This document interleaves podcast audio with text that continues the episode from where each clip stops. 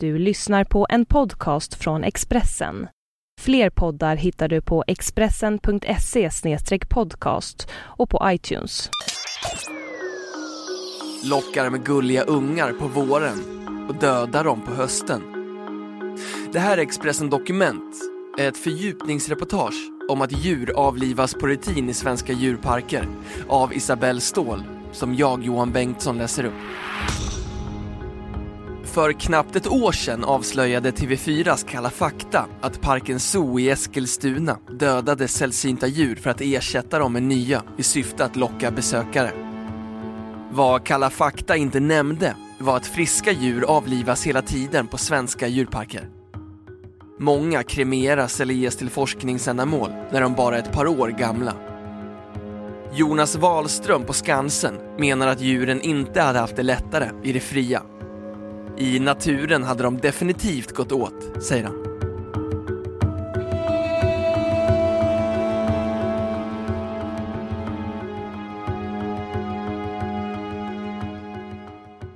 Kalla fakta skapade rubriker när de visade bilder från ett fryshus där djuren på Parken Zoo förvarats huller om buller i flera år.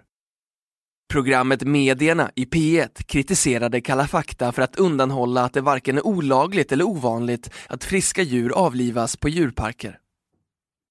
Utrotningshotade bongoantiloper, en kubakrokodil och tre pumor avlivades i samband med att ett antal jagarer skulle beredas på plats i ett hägn på djurparken. Spåren från ovanliga djur som avlivats tvättades omsorgsfullt bort, enligt Eskilstuna-Kuriren.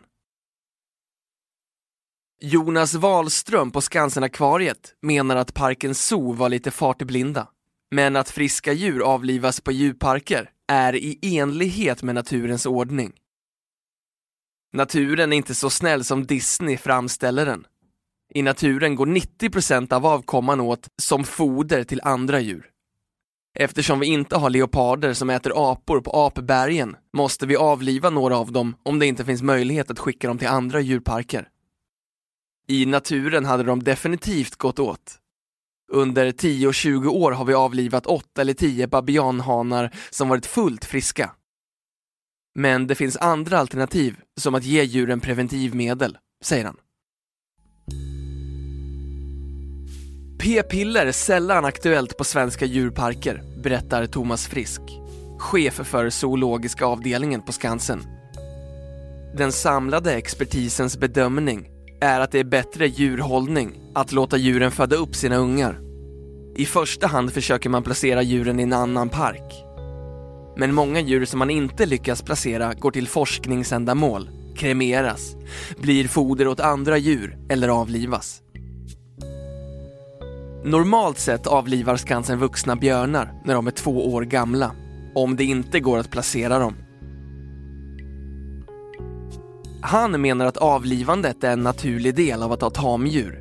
Många går till slakt, många blir mat åt andra djur. I naturen har många av de mindre bytesdjuren en dödlighet på 50-60% per år.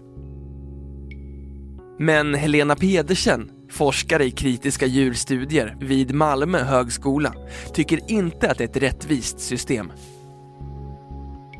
Livet i naturen är ingen picknick men i en djurpark tar människan total kontroll över vem som får leva och dö. Hennes intressen styr allt. I naturen hade djuren haft en rimlig chans, men det har de inte i djurparkernas avelsplaner. Hon tycker att vi har ett schizofrent förhållande till djur. Vi upprörs över löpsedlar om vanvård, men ser samtidigt inget problem i att hålla djur i fångenskap. Dessutom visar vi bara medlidande för söta arter. Dyngbaggen är viktigare för ekosystemen än många gulligare djur, men drar mindre folk, säger hon. Camilla Björkebom på Djurens Rätt menar att djurparker är kommersiella verksamheter som håller djur som underhållning. En produkt som ska dra in pengar. På våren vill parkerna locka med nya djur och djurungar. Och på hösten avlivar man överskottet när besökarna ledsnat på djuren. Dessutom tillgodoser många parker inte vissa arters behov av rörelse, ensamhet, simvatten och ytor. Djuren blir stressade av att vistas så tätt in på besökarna. Många exotiska djur som vårt svenska klimat inte är anpassat för hålls instängda på för små utrymmen under vintersäsongen, menar hon. Vad är det barnen ser på djurparker egentligen? Djur i fångenskap, vilket stärker bilden av att djuren finns till för människan. Det är viktigt att barn får ett djurintresse tidigt, men det kan de få genom naturfilmer, säger Camilla Björkbom. Jonas Wahlström på Skansen-akvariet tycker inte att det räcker med att barn får se naturfilmer. Han skulle gärna driva en djurpark utan besökare. Om bara staten eller Djurens Rätt gav mig 10-15 miljoner om året som det kostar att driva en djurpark så skulle jag göra det, säger Jonas Wahlström. Thomas Frisk medger att det är en förvrängd bild av naturen som ges på djurparker, men att djuren fortfarande är äkta. Flera arter hade inte funnits om det inte vore för djurparkerna.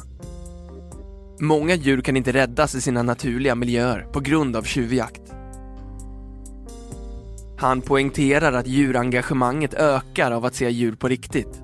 Att många stockholmare aldrig hade sett en björn på riktigt om det inte vore för Skansen. Många djur på naturfilmer är filmade på djurpark, vilket inte många tänker på, säger han. På frågan om björnarna på Skansen är lyckliga bakom glasrutan svarar Thomas Frisk på Skansen vi har ju våra experter som gör bedömningar av djuren och generellt har våra djur det väldigt bra. Vi jobbar stenhårt för att de ska få utlopp för så mycket naturliga beteenden som möjligt. Till exempel gömmer vi mat åt dem på morgnarna så att de får göra sitt födosök. Men det händer att en individ trivs sämre och då får man jobba hårdare för den, säger han.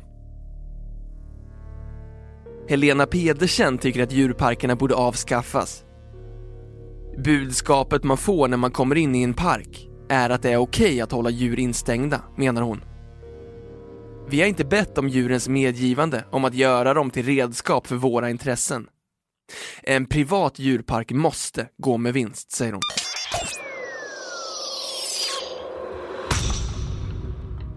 Du har hört Expressen Dokument ett fördjupningsreportage om att djur avlivas på rutin i svenska djurparker av Isabelle Ståhl, som jag, Johan Bengtsson, har läst upp.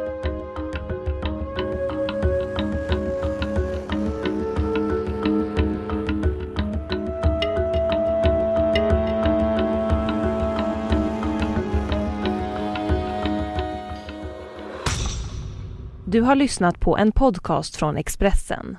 Ansvarig utgivare är Thomas Mattsson.